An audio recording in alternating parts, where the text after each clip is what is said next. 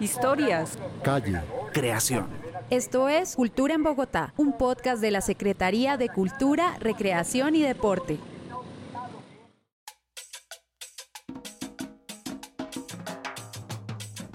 Realmente nosotros acá en Bogotá podemos hacer espectáculos de gran formato, tenemos todo el talento para hacerlo y para hacer estas producciones que son de, pues, de talla internacional. En Spotify puedes escucharnos de forma gratuita y además calificar nuestro podcast Cultura en Bogotá. Qué bonito es saludar y ser saludado. Celebrar Navidad o Año Nuevo en todo el mundo es una fiesta y hoy en día los gobiernos locales botan la casa por la ventana para dar los mejores shows a propios y turistas. Y Bogotá, por supuesto, no es la excepción. Desde hace varios años, cada diciembre, la ciudad se prepara para ver diferentes puestas en escena y, por supuesto, el talento local. Este 2023, la Navidad de la capital girará en torno a las constelaciones que forman los 10 millones de ciudadanos y ciudadanas de la Bogotá región, con una puesta en escena que destaca el talento local, convirtiendo este espectáculo de gran formato en una vitrina para muchos artistas. Hoy estamos con Mateo Rueda, maestro en artes escénicas de la Escuela de Formación de Actores del Teatro Libre de Bogotá y de la Academia Superior de Artes de Bogotá, ASAP. Mateo también tiene estudios en cinematografía en España y es el director artístico de la propuesta ganadora para 2023 de la Navidad en Bogotá. Mateo, bienvenido a Cultura en Bogotá. Bueno, Mateo, primero, cuéntanos cuál es la idea de este show. El show de este año se llama Constelaciones Bogotá 10 millones de estrellas. Todo partió de un pensamiento sobre la ciudad, sobre Bogotá, sobre los ciudadanos de Bogotá, sobre la relación que tenemos entre nosotros, los solos que estamos en una ciudad tan grande y que muchas veces es muy difícil. Pensando en eso y en el tema central, además de la obra, que es el cuidado, ¿no? que era como el tema que se quería tratar este año, entonces empecé a pensar en la metáfora estelar, ¿no? Cómo podemos de pronto imaginarnos cada uno de nosotros como estrellas solitarias en un universo y que si de pronto empezamos a unir estrellas, ¿no? si hacemos líneas entre una estrella solitaria en el espacio con otra, se forma una línea y después si esa segunda estrella se une con otra y con una cuarta y así se puede hacer una constelación, que es claramente una representación para nosotros de algo más complejo que una estrella suelta en el universo. Y para eso empezamos a idear distintas estrategias. Por ejemplo, para nosotros el show de Navidad ya empezó con el lanzamiento de una aplicación virtual, que es la pretensión es hacer el universo de bogotanos. Entonces, en ese universo virtual, cada persona, cada bogotano puede entrar por internet, responder un par de preguntas muy sencillas y generativamente se le da el nombre de su estrella se convierte en una estrella. Digamos, los nombres de las cinco constelaciones son cinco animales, que es el oso de anteojos, la zarigüeya, el tigrillo, la lechuza y el venado, que todos son animales que poblan aquí la sabana de Bogotá, que nunca los vemos, sabemos que existen alrededor nuestro, pero nunca los vemos. Entonces los tomamos como, como entidades tutelares, ¿no? como constelaciones primigenias de Bogotá, ¿no? creamos esa como cosmología imaginaria de Bogotá, donde cada uno de nosotros puede estar inscrito. Y esas constelaciones es lo primero que vamos a proyectar en la Plaza de Bolívar durante el show. Entonces, realmente ubicamos... La gente se puede ver ahí. Exacto. En el show. Exacto. Todos los inscritos van a poder verse, ahí van a ver sus caritas en ese universo proyectado en un gran domo central que tendremos durante toda la entrada del público a la Plaza de Bolívar y que es previo al show. Entonces, de esa manera ubicamos realmente a los bogotanos también como protagonistas en sí del espectáculo. Sí, como también de pronto generar un, sentido de pertenencia, no solo por el show, sino pues por la ciudad en sí, como decir, ay, hago parte de, de esto. Total, esa era una pretensión, pues porque justamente si estamos hablando de conectar a la gente, no podemos dejarlo dejar a la gente por fuera del mismo espectáculo, ¿no? A momento, ¿qué retos han tenido en esta producción que es tan grande? Muchos, muchos. Sí, es un espectáculo muy grande, gran formato, Tenemos muchos equipos distintos, es mucha gente la que está colaborando, son muchas manos y es un poco contra el tiempo. Entonces ese es como el reto mayor, como eh, lograr tener todo listo, a punto. Tenemos un área de música, tenemos circo, tenemos danza, tenemos malabares, tenemos acróbatas, tenemos danza aérea, efectos especiales, drones, videomapping. Eso solo en el show de la Plaza de Bolívar, pero además tenemos toda una feria de Navidad con más de 100 emprendedores locales que van a mostrar sus productos en todo ese periodo de la Navidad y una parrilla artística también de más de 100 espectáculos que también van a ocurrir en la Plaza Santa María. Entonces es una programación inmensa para cubrir esos, esos nueve días que tenemos de Navidad y pues eh, requieren muchas manos.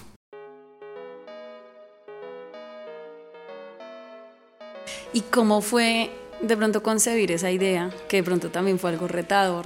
Porque pues digamos, bueno, estás acostumbrado de pronto a hacer obras de teatro, televisión, cine, pero pues ya pensar en una producción tan grande, ¿qué retos te generó ahí como en el pensar en la, la idea?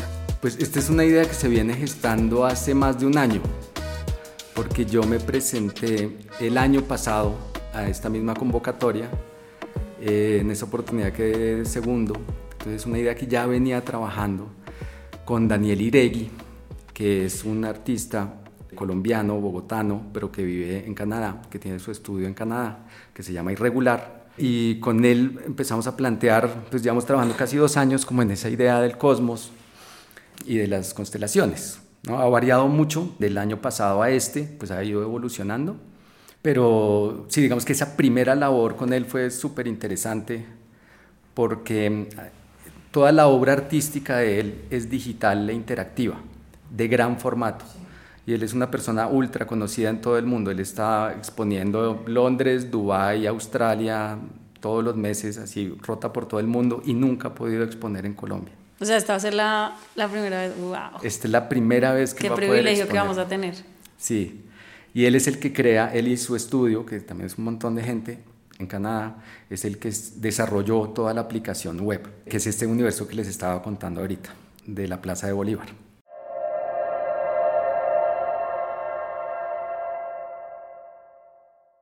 Cuéntanos un poco qué hay detrás de, de estos shows que vemos, que lo, lo, que decía pues al inicio, ¿no? En todo el mundo, para fin de año, pues hacen unas exhibiciones impresionantes, pero de pronto la gente no sabe en realidad cómo se crea. Entonces cuéntanos de pronto un poco eh, cuántos artistas hay o cuántas personas hay en la producción, cómo son los ensayos. Total, como tenemos tantas áreas que atender, hay directores para cada área. Cada uno de ellos es un experto, es un profesional impresionante. Entonces la primera, digamos, etapa fue conformar ese equipo de estrellas, eh, que cada uno tiene sus propios asistentes y otro, otro grupo de personas, y cada uno de ellos lidera un área. Está Felipe Vergara, que él es el dramaturgo de la obra, esta es una obra totalmente original, escrita para esta Navidad, para Bogotá, y él también hace la dirección escénica, es decir, él se encarga de toda la parte de actuación, está todo el tiempo con todos los artistas. Tenemos un coreógrafo fabuloso, que es Giovanni, Giovanni Martínez, él es un coreógrafo fenomenal, él está encargado de toda el área de danza, todas las coreografías, y es que esta obra es un musical, entonces esa área, digamos, dramática y dancística van muy de la mano. Entonces ellos dos están todo el tiempo juntos con todo el mundo formando esas coreografías. Tenemos también a Lucho Guzmán, que es el director de actos circenses. ¿Quiénes son los artistas? Tenemos 76 entre malabaristas, acróbatas, danza aérea y, y bailarines, esos completan como el, el, cuerpo de 76 personas. Luego tenemos 12 titiriteros que ellos manejan cuatro marionetas gigantes, cada una de cuatro metros y medio. Esas marionetas van a entrar caminando a la plaza eh, y son descomunales, son maravillosas. Cada una de esas marionetas además representa uno de los animales que les estaba contando antes. Okay y además tenemos a la Burning Caravan, ¿no? esta banda bogotana que ya es muy conocida. Ellos son de base seis músicos, pero para esta ocasión se expandieron a 12. Y tenemos a Juanita Delgado, la gran cantante y actriz, que se unió a la Berning para este mm, proyecto. Y de hecho Juanita es la narradora de toda la obra. Toda la composición es original también, es una banda sonora original, que ya también la canción eh, insignia, digamos, que es con la que cerramos la obra y que es un villancico que le regalamos para, para esta Navidad a todos los bogotanos, ya la lanzamos y está en todas las plataformas. Y nuestra pretensión es que se vuelva el nuevo villancico de final de año, pachanguero, em, que tiene una sonoridad que reconocemos todos eh, cuando llega el final del año, ¿no? Exacto, uno inmediatamente oye en la radio y dice, uy, llegó diciembre porque empieza a escuchar esta música, ¿no? Que tiene algo como de sonidos viejos de nuestros padres, de nuestros abuelos, como un folclore, ¿no? Pero es un villancico, aunque tiene ese folclore y esa, como sensación eh, muy eh, de diciembre, también es muy bogotana, muy, muy bogotana. Y toda la banda sonora tiene una sonoridad muy de la sabana, digamos. También aprovechamos algunos, algunas sonoridades de otras partes del país porque sabemos que pues, Bogotá no es solo de los bogotanos, ¿no? Aquí vivimos, pues, es un, un microuniverso de todo el país, entonces hay muchos elementos musicales que vienen de todas partes del país, entendiendo que Bogotá somos, pues, somos muy variados, ¿no? Consulta toda la información de la cultura en Bogotá en www.culturarecreacionydeporte.gov.co pues esto va a estar gigante. o sea, en verdad que, que la gente pues no se alcanza a imaginar todo el trabajo que hay detrás de estas producciones, ¿no? Y Mateo, estos espectáculos, de pronto porque cobran tanta relevancia entre la comunidad artística, obviamente para la ciudadanía también, porque pues es algo impactante, ¿no? Es algo monumental, pero entre los artistas, ¿qué piensan de estos shows?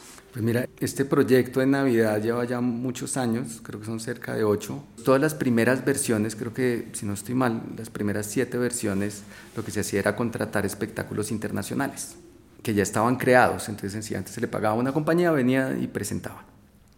Y desde el año pasado, que eso fue algo muy bueno para toda la comunidad artística bogotana, es que se abrió esa convocatoria a los locales se le hizo esa gran apuesta que realmente nosotros acá en Bogotá podemos hacer espectáculos de gran formato, tenemos todo el talento para hacerlo y para hacer estas producciones que son de, pues, de talla internacional. Entonces, el año pasado fue la primera vez que se, eh, se hizo eh, la producción totalmente colombiana y bogotana, sobre todo, dirigido por Jimmy Rangel, que digamos que fue el primero que abrió el camino para hacer una producción tan grande y eso quedaron muchos aprendizajes. O sea, otra parte fundamental no es solo los artistas y los directores que les contaba, sino también esta Esfera Impacta, que es eh, la agencia con la que trabajamos, que está encargada de toda la parte creativa de video, eh, creación audiovisual, efectos especiales, el show de drones, toda la producción, la esfera, que es sobre la cual vamos a, proyectar en la mitad de la plaza. Entonces es una, o sea, a nivel de producción nomás es una cosa gigantesca. Y aquí hay compañías que perfectamente lo pueden hacer, no necesitamos traer espectáculos internacionales siempre, que es chévere también traer sí, internacionales, por supuesto, pero sabemos que acá lo podemos hacer también. Es un reto gigante, pero se puede. Entonces hay un gran impacto con eso, porque aparte que todo es, es dineros nuestros, ¿no? Y se quedan en nuestros propios artistas. Entonces, o sea, de los ciento y pico artistas que nomás tenemos en escena, detrás de escena hay otros ciento y pico. Entonces, claro que impacta la vida de todas esas personas, además que pueden tener una visibilización tremenda. Si tú piensas en muchos de los, por ejemplo, números que habíamos identificado para circo, que sabíamos que había en Bogotá determinados números muy interesantes que, nos, que queríamos que se metieran en las convocatorias que hicimos Muchos de ellos ni siquiera aplicaron porque los fichó el Circo del Sol o están en un crucero o están en Dubái presentándose o en Turquía. Sí, es increíble la cantidad de talento local que hay de alto nivel. Fuimos muy afortunados dentro de las convocatorias que nos sorprendieron increíblemente los bailarines y todos los acróbatas malabaristas, eh, todos los de danza aérea, en fin, que aparecieron porque nos sentimos súper súper contentos y como, pucha, uno dice, Bogotá hay un, hay un nivel muy alto. Se abre un dato curioso. Esta es la primera vez en la historia que Bogotá tendrá un escenario principal de 360 grados y un domo de 18 metros de diámetro instalados en la Plaza de Bolívar, donde además habrá más de 120 artistas en escena, incluyendo interpretación musical en vivo. Es uno de los espectáculos navideños más grandes en la historia de la ciudad. Mateo, ¿por qué consideras de pronto que estos eventos artísticos finalmente promueven tanto la cultura y el entretenimiento, porque se convierten como en algo que la gente está esperando todo el año y quiere que llegue diciembre para que ya haya este show, hayan estas experiencias. O sea, Bogotá, lo que nos decías, ya llevamos como casi 10 años acostumbrando a los bogotanos a que en diciembre tenemos un show magnífico y por supuesto desde el año pasado es un espacio con talento local porque crees que de pronto este tipo de, eventos promueven eso, promueven la cultura en la ciudad. Pues de entrada en la convocatoria em, se piden proyectos, ¿no? que eso es muy interesante porque no es como, no es que el proyecto esté gestado desde la secretaría y se contrate gente para ejecutarlo, sino que la convocatoria misma lo que pide es un proyecto. Entonces hay una gran libertad digamos, desde el principio, desde la proposición. Entonces eso ya de entrada pues promueve que se puedan crear proyectos muy sui generis, ¿no? muy diversos y que pueden tener una gran profundidad artística, ¿no? que va más allá del entretenimiento. Eh, hay una cosa que da mucha lástima y es que nomás para hacer la proposición de, de estos proyectos pues requiere, se requiere un trabajo tremendo de meses y un equipo gigante y que son muchos equipos los que se presentan y gana solo uno. Entonces al final hay otros 6, 10 proyectos más que requirieron un trabajo monumental nomás para presentarse y que todo eso se queda pues en una gaveta, ¿no? Entonces eso, esa parte es como, como que dice, es, es, difícil, ¿no? Uno se lo piensa dos veces. Como te digo, yo me presenté hace un año y fue un trabajo de tres meses nomás para, a, tiempo completo para poder presentarme y no quedar, es muy duro. Pero por ejemplo, ahí, me parece que este caso tuyo habla mucho de la perseverancia. ¿no? O sea, como de, de pronto también adquirir el, el, aprendizaje de esa primera vez que te presentaste, de también ver el show que ganó y decir, bueno, pues perfeccionemos esto y presentémonos con toda que fijo ganamos.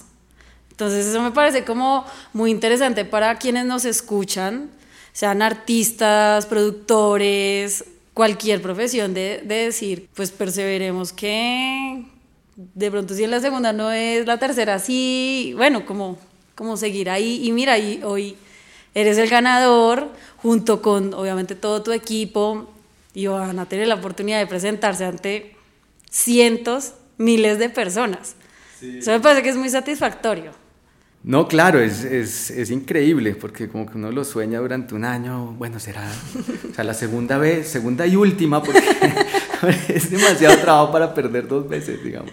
Eh, sí un, un, cambio de enfoque de la primera vez que me presenté a la segunda, y es que la primera me presenté con un equipo muy pequeño, digamos, estábamos solo con Daniel, y con la Burning Caravan, estábamos los tres, eh, y esta vez, como también estaba el componente nuevo, que es el cuidado, eh, y, y, tuve todo este tiempo como para pensar sobre las constelaciones, sobre esa, esa red que tocaba armarse, esta vez el enfoque fue muy distinto. No fue presentarme yo, o sea, yo no soy el ganador, somos un equipo los ganadores. Y tenemos un trabajo totalmente horizontal. Eh, yo no siento que esté por encima de ninguno de los otros directores, porque trabajamos de la mano, muy de la mano. Eh, hay una persona, un par de personas que se me estaban quedando en el tintero, que son eh, Marcia Cabrera, mejor conocida como la Mujer Cabra, y Vladimir Giraldo. Ellos también estuvieron desde toda la génesis de este proyecto.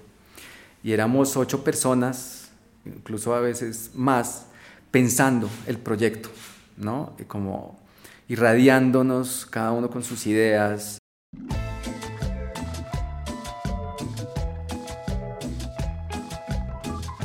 Hay algo muy interesante que tiene la Navidad de Bogotá y es que desde el año pasado pues también se está haciendo la feria, ¿no? La feria de emprendimiento que nos comentabas al inicio, pero cuéntanos un poquito más de qué va a tratar esta feria, cómo se trasladan las constelaciones de la Plaza de Bolívar a la Santa María.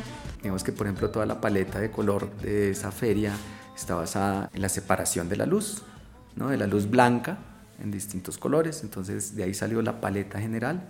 La decoración tiene mucho que ver con eso, por ejemplo va a haber unos, unos lugares de descanso, de esparcimiento, que son unos columpios que tienen una estrella en la parte de arriba y cuando la persona se sienta la estrella se prende.